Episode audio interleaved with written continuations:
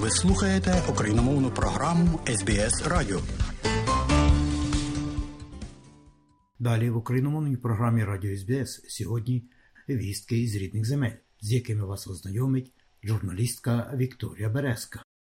Розпочалася 327-ма доба героїчного спротиву українського народу агресії з боку Російської Федерації.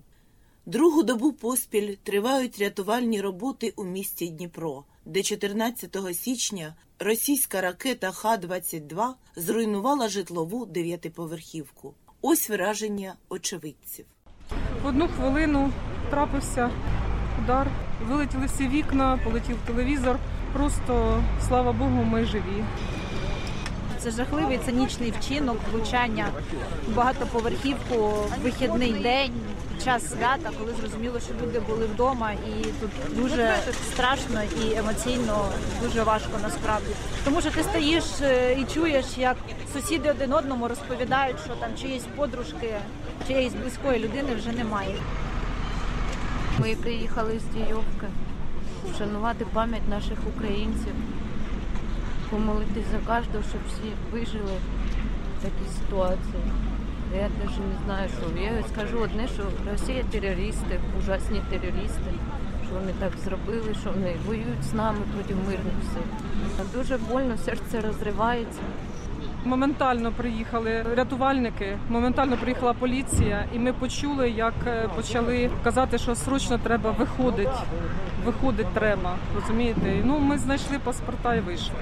Тому що в цей час почалося руйнування якраз нашого під'їзду, який поряд через один під'їзд. І дуже багато було диму, дихати було практично нічим. Ми закривали чим-небудь там рукою, там тканиною, щоб трохи дихати було.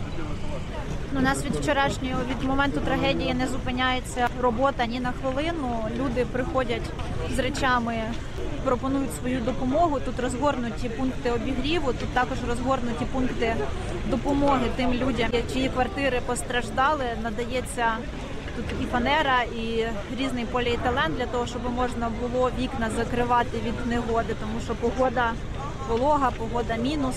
Так само тут можна підійти, обігрітись, отримати теплі речі зимові. Це велика біда, і найбільша біда тому, що скільки у нас загиблих, і що люди залишилися просто без квартир. У нас дуже великий будинок і в кожному під'їзді скільки людей, і всі залишилися зараз просто без житла. І цього простити неможливо. Страждання цивільних жертв у Дніпрі не залишаться невідплаченими, акцентував президент Володимир Зеленський у недільному вечірньому зверненні. Вважаю правильним, що саме сьогодні є рішення про розширення наших санкцій проти громадян Росії та інших осіб, які допомагають терору. Е, Майже 200 – це список ретельно підготовлений, і за кожним прізвищем є відповідальна мотивація. І ті, хто виправдовує терор, ті, хто змащує російську машину пропаганду, ті, хто намагався продати Україну десь там в Москві, ця публіка отримує повний перелік персональних обмежень. Ми зробимо все, щоб санкції діяли в максимально можливому масштабі у Європі. У світі відповідальність за терор буде для всіх і для тих, хто вбиває, і для тих, хто допомагає вбивати.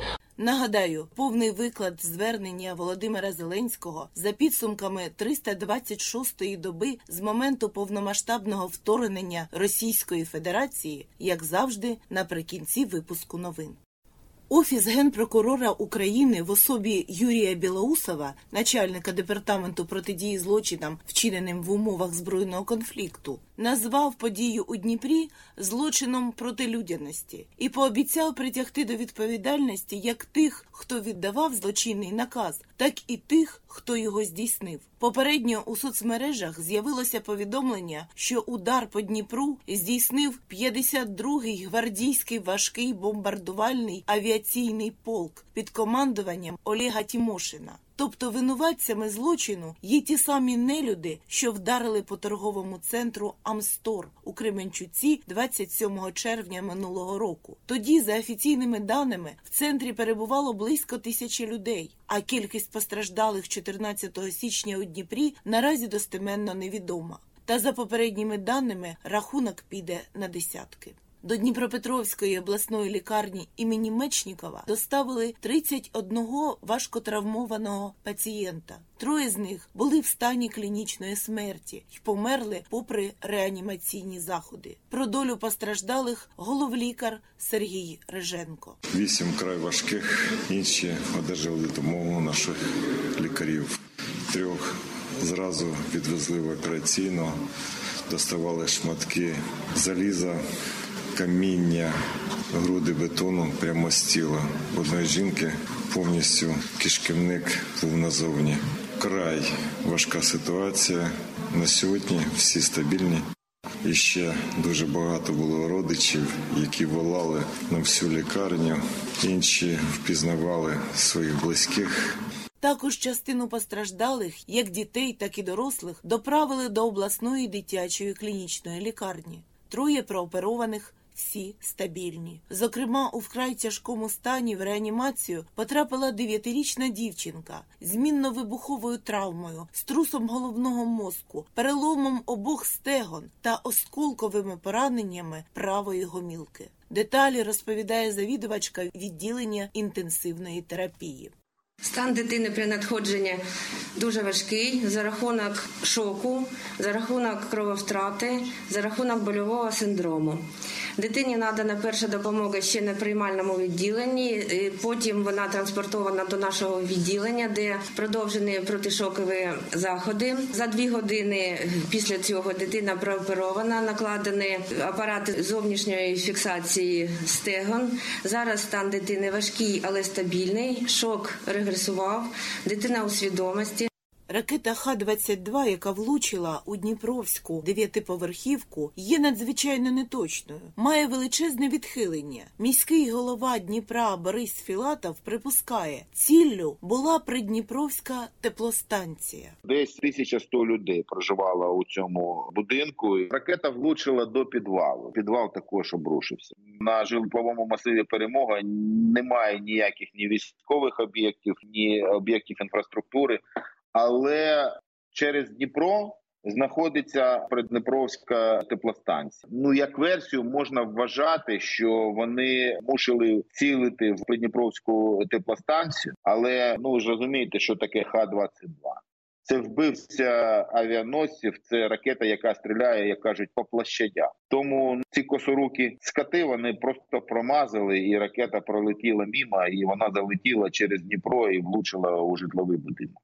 Загалом 15 січня в Україні минуло під впливом наслідків суботнього обстрілу. Хоча протягом недільного дня також лунали повітряні тривоги, їх не порівняти з тим, що українці пережили напередодні. Зокрема, я була свідком того, як через знеструмлення зупинився харківський метрополітен. Протягом півгодини ми чекали у потягу, що спинився між двома станціями, поки керівництво метро ухвалило рішення про евакуацію. Зрештою, співробітники метрополітену вручну відчинили двері вагонів. Пасажирам допомогли спуститися вниз, що для декого було зовсім непросто. Ті 100 метрів, коли я йшла у напівсутінках по шпалах, рахуючи кроки і підсвічуючи телефоном, щоб не перечепитися, здалися вічністю. Треба визнати, що харків'яни сприйняли цю подію як пригоду. Багато хто жартував, чоловіки допомагали жінкам нести речі. Одна мама переконувала синочка, що він матиме чим похизуватися перед однокласниками. Коли всі розповідатимуть, що провели вільний час в інтернеті, він розкаже їм про надзвичайну подію, учасником якої став.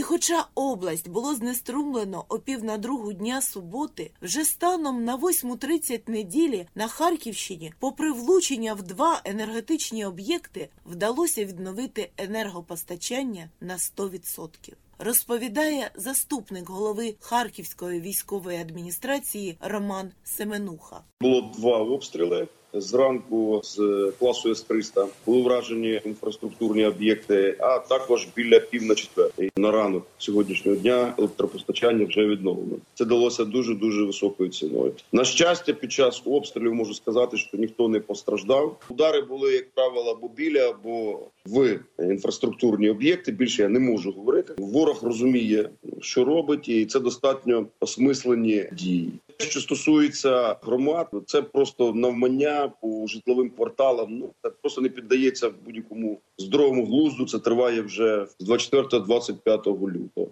Не оминули російські ракети і західну частину України. Зокрема, Івано-Франківщина отримала прильот на енергетичний об'єкт у місті Бурштині. Над ліквідацією пожежі, що виникла на площі 200 квадратних метрів, працювали 28 одиниць техніки та 87 ДСНСників. Нині область потребує генераторів. Розповідає голова Івано-Франківської обласної військової адміністрації Світлана. Світлана Онищук. Спочатку була локалізована пожежа, а пізніше, вже в 0 годин 12 хвилин, вдалося рятувальникам повністю ліквідувати пожежу. Це вже четвертий такий обстріл нашого енергетичного об'єкту, який надзвичайно пошкоджений.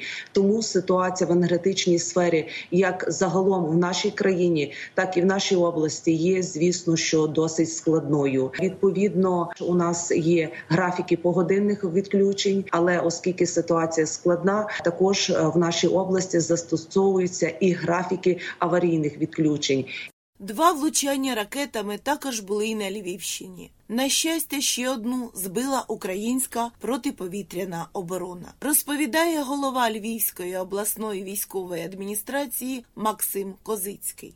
На даний час близько 150 тисяч абонентів відключені. Вода подається, електротранспорт їздить. Ми маємо обмежень на рівні 50% від потреб. Це зв'язано з тим, що удар був не тільки по нашій підстанції, а по генеруючим потужностям по п'яти областях в Україні. Ми обмежені на рівні приблизно 50-50%.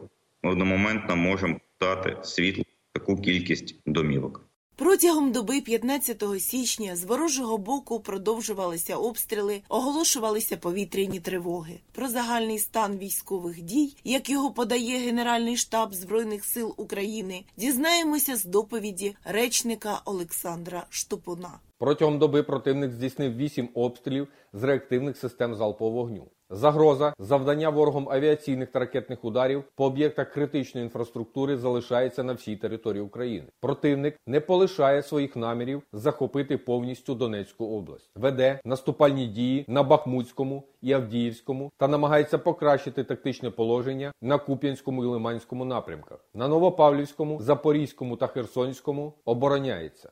На Волинському, Поліському, Сіверському та Слобожанському напрямках наступальних угруповань противника не виявлено. Визначені підрозділи Збройних сил Республіки Білорусь та Російської Федерації продовжують виконувати завдання у прикордонних з Україною районах. В той же час мінометних та артилерійських обстрілів зазнали райони населених пунктів Сопич, Вовківка та Кіндратівка Сумської області та Стариця, Гурів, Козачок, Бударки, Вовчанськ, Стрілеча, Тернова, Хатня і Тополі на Харківщині. На Куп'янському та Лиманському напрямках ворог обстріляв райони понад 15 населених пунктів. Серед них Дворічна, Котлярівка, Крохмальне, Берестове і Вільшана Харківської області, а також Новоселівське, Стельмахівка, Невське, Кузьмине і Червонопопівка на Луганщині. На Бахмутському напрямку обстріляно позиції наших військ в районах понад 20 населених пунктів. Зокрема, це Спірне, Красна Гора, Кліщіївка, Іванодарівка, Солидар, Бахмут, Дружба та Північне Донецької області. На Авдіївському напрямку під вогонь окупантів потрапили Георгіївка, Веселе, Авдіївка, Мар'їнка, Водяне та Новомихайлівка на Донеччині. На Новопавлівському напрямку обстріляно Вугледар, Пречистівку та Микільські дачі. На Запорізькому напрямку ворог завдав вогневого ураження по районах понад 20 населених пунктів. Серед них Милове, Гуляйполе, Дорожнянка, Залізничне, Чарівне, Мала Токмачка, Степове та Качкарівка Запорізької області. На Херсонському напрямку обстрілів зазнали райони понад 15 населених пунктів, зокрема Херсон, та його передмістя. Противник продовжує зазнавати значних втрат. Так, через нестачу ліжкомість у лікарнях населеного пункту Горлівка Донецької області всіх поранених з лінії фронту на Донецькому напрямку евакуюють до Жданівки.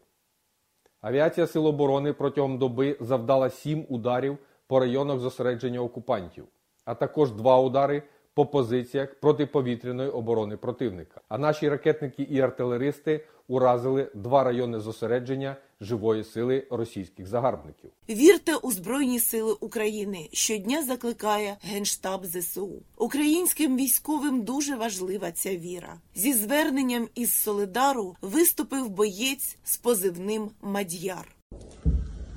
Міцного, Мадяр, 15 січня, 14 година 15 хвилин за київським часом. Ви можете слухати що завгодно, думати що завгодно, але прапор України майорить нехай над самою дальньою західною частиною, але міста Солідар. Воїни ЗСУ тримають захисний рубіж, а ми насипаємо люлей хробакам за вчорашню трагічну за Дніпро собакам л'єм. Солидар та Бахмут незмінно є найгарячішими точками лінії фронту. Попри всі заяви російської пропаганди, Збройні сили України продовжують утримувати ці населені пункти. Але що власне там лишилося від самих міст? І в якому стані місцеві мешканці? Кореспондент п'ятого каналу Євгенія Китаєва побувала на місці подій і розповіла про побачене. Бахмут є, він бореться. Зрозуміло, що руйнування, які є в місті, вони дуже великі. Я не знаю, мені здається, що відновити те, що поруйноване, мабуть, неможливо, але є якісь будинки більш вцілілі, є будинки просто знищені під фундамент. Місто перебуває під постійним обстрілом артилерійських снарядів, ракет, е, авіації, яка постійно там працює. Стільки місяців е, в, в такій обстановці в підвалах, просто боротьба за виживання, вона повністю ламає нормальне сприйняття того, що відбувається довкола тебе. І вони не вірять, не сприймають, навіть не розглядають того, що в інших регіонах України можна жити інакше. Починаючи з 1 серпня минулого року, російські війська, а саме підрозділи приватної військової компанії Вагнер, просунулися під Бахмутом та Солидаром лише на 14 кілометрів. З точки зору військового експерта, полковника запасу Петра Черника, це вкрай мало, особливо зважаючи на те, що за наказом Путіна до 1 січня 23-го року вони мали вийти на адмінкордони Донецької області, чого не сталося. Черник вважає, що у битві за Солидар та Бахмут, зрештою, буде вщент розбито все угрупування приватної військової компанії Вагнер ситуація, яка складається на Бахмутсько-Солидарській дузі, дуже схожа на битву Першої світової війни 1916 року під Верденом. Де німці і французи між собою майже 10 місяців з'ясовували стосунки. Сама битва по собі мала нульову суму, але відбувся колосально важливий момент. Німці втратили стратегічну воєнну ініціативу, і під Верденом був підірваний їхній воєнний головний потенціал. От мені видається, що солдатсько бахмутська дуга є нічим іншим в першу чергу для росіян як аспектом підривання їхньої головної людської потужності, і в першу чергу так виглядає, що ПВК Вагнер там буде кінцево умогилений. Можливо, запекла боротьба росіян силами кадирівців та приватної військової компанії Вагнер за українські міста Соледар і Бахмут є лише відволікаючим маневром, аби зосередити основні сили збройних сил України на східному фронті. Життя мобілізованих у російських тюрмах та колоніях колоніях ув'язнених не має значення для російського військового командування та Путіна особисто. Загибель вагнерівців корисна Путіну не лише як дармове гарматне м'ясо, а і як утилізація російського криміналітету. Допоки колишні в'язні гинуть у примарній надії отримати демобілізацію та обіцяну амністію за колишні злочини, російське командування готується до нового етапу повномасштабної війни. Цей новий етап опозиційний російський політик, екс-радник Путіна, економіст та громадський діяч Андрій Іларіонов назвав великою війною. Іларіонов, який, мешкаючи у США з 2006 по 2021 рік, був старшим науковим співробітником Центру глобальної свободи та процвітання інституту Катона у США, і від 2014 року послідовно висловлюється за підтримку України. В інтерв'ю українському журналістові та ютуб-блогеру Олександру Шелесту заявив.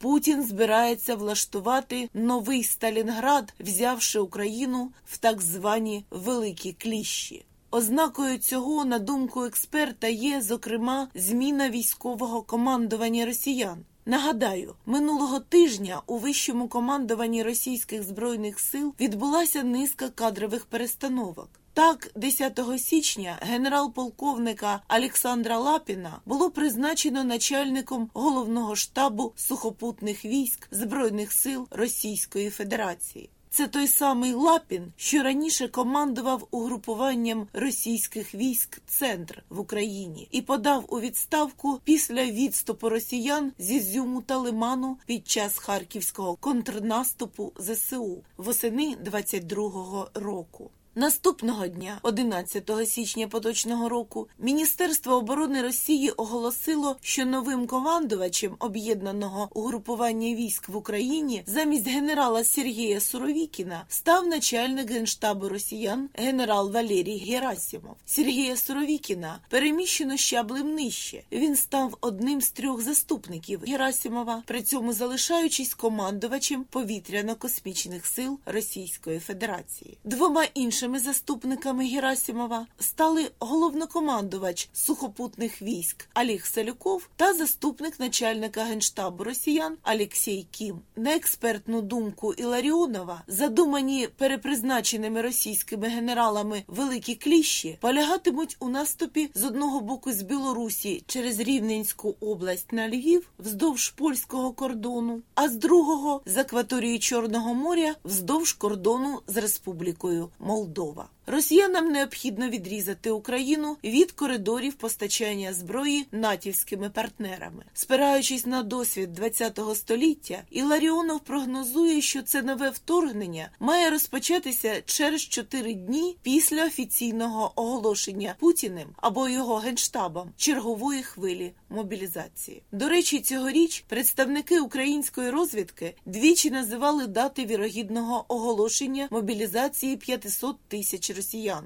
спершу 5 січня, потім 15-го. Це схоже на те, як торік кілька разів переносилася дата повномасштабного вторгнення Росії в Україну. Іларіонов висловив занепокоєння, що на дипломатичному рівні у відкритому просторі цьогоріч від західних партнерів України не чутно попереджень щодо наступу вздовж кордонів Польщі та Молдови.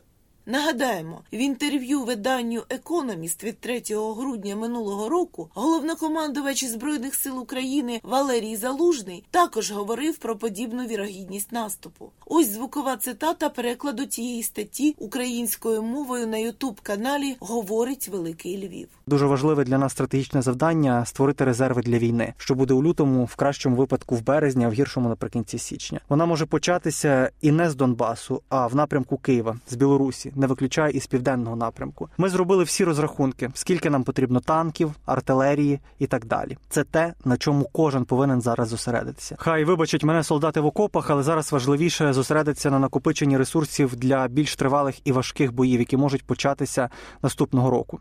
Слова як Залужного, так і Іларіонова не оминули увагою українські змі та високопосадовці. Зокрема, на сайті Рівненської обласної військової адміністрації 15 січня очільник області Віталій Коваль розповів, як саме Рівненщина підготувалася до майбутнього вторгнення. За його словами, усі 229 спільних кілометрів із Республікою Білорусь зміцнюються інженерно-фортифікаційними спорудами та протитанковими ровами. А сам кордон являє собою заміновану болотисто-лісову місцевість. Це буде поліський котел, сказав Віталій Коваль і додав, що місцеві мешканці щодня, як добровольці, приходять копати рови проти танків, допомагають робити огорожі та фортифікаційні споруди. Є й ті, хто постійно працює навіть у святкові дні. Наразі випуск новин добігає кінця. До вашої уваги повний виклад вечірнього звернення президента України Володимира Зеленського. Дорогі українці, сьогодні весь день отримую доповіді з Дніпра. Там продовжується розбір завалів. Залучені всі необхідні служби. Дякую всім, хто здійснює рятувальну операцію. Дякую ДСНС, поліції, Нацгвардії. Хочу подякувати комунальним службам, нашим лікарям, усім волонтерам, звичайним дніпрянам, які допомагають. Станом на цей час залишається невідомою доля більше 30 людей, які могли би бути в будинку на час влучання ракети терористів. Десятки людей вдалося врятувати з під завалів. Серед них шість дітей. Боремось за кожну людину. Рятувальна операція триватиме стільки, скільки буде, хоч найменший шанс врятувати життя. На зараз переліку загиблих 30 людей, в тому числі одна дитина, дівчинка, їй було 15 років. Є повідомлення про те, що двоє дітей залишились без батьків. Мої співчуття усім, хто втратив своїх рідних. За час, що минув після цієї атаки, Україна почула слова співчуття, підтримки від багатьох лідерів, суспільних діячів, журналістів, звичайних людей з різних країн світу. Дякую кожному, хто не залишився байдужим. Дуже важливо, що нормальні люди об'єднуються у відповідь на цей терор. Але Хочу сказать всем тем в России и из России, кто даже сейчас не смог произнести даже несколько слов осуждения этого террора, хотя прекрасно все видят и знают. Ваше трусливое молчание, попытка переждать то, что происходит, закончится только тем, что однажды эти же террористы придут и за вами. Зло очень чувствительно к трусости. Зло всегда запоминает тех, кто его боится и пытается сторговаться. И когда оно придет за вами, некому будет вас защищать. Вважаю правильним, що саме сьогодні є рішення про розширення наших санкцій проти громадян Росії та інших осіб, які допомагають терору. Майже 200 це список ретельно підготовлений, і за кожним прізвищем є відповідальна мотивація. І ті, хто виправдовує терор, ті, хто змащує російську машину пропаганду, ті, хто намагався продати Україну десь там в Москві, ця публіка отримує повний перелік персональних обмежень. Ми зробимо все, щоб санкції діяли в максимально можливому масштабі у Європі у світі. Відповідальність за терор буде для всіх і для тих, хто вбиває, і для тих, хто допомагає вбивати. Робота РНБО над санкційними списками триває. Скоро будуть наступні рішення. Хочу сьогодні, як і завжди, подякувати нашим воїнам, усім тим, хто героїчно і стійко виконує бойові завдання, хто утримує наші позиції, і особливо на найважчих ділянках фронту битва за Солидар, за Бахмут, за всю Донеччину, за Луганщину продовжується без будь-якої передишки, без будь будь-якої зупинки. Дякую кожному нашому бійцю, кожному нашому солдату, сержанту, офіцеру, які розуміють, наскільки важливо знищувати окупанта саме на цьому напрямку. Росія зробила битву за міста нашого Донбаса принциповою для себе. Наші ж герої роблять цю битву принциповою для знищення бойового потенціалу держави-терориста. Кожен день української стійкості на Донбасі і кожен наш успіх в обороні там це життєво важливі здобутки для захисту всієї нашої держави. І ще одне сьогодні. Обірвалося життя великого друга України, легенди Вахтанга Кікабідзе. Про нього можна багато говорити, і все одно не вистачить слів, щоб сказати усе те добре, що варто про нього сказати. Це честь для нас, що він був нашим другом. Світла йому пам'ять. Слава Україні! На цьому випуск новин закінчено. Вікторія Березка для СБС Радіо. І далі нагадуємо, що україномовна програма Радіо СБС щодня подає вістки з рідних земель та огляд новин бюлетеня СБС Радіо. Заходьте на нашу веб-сторінку www.sbs.com.au Ukrainian і також на нашу сторінку у Фейсбуці. Ви можете слухати наші радіопрограми також і через мобільні додатки App і Google Play. Слухайте Радіо СБС сьогодні і завжди.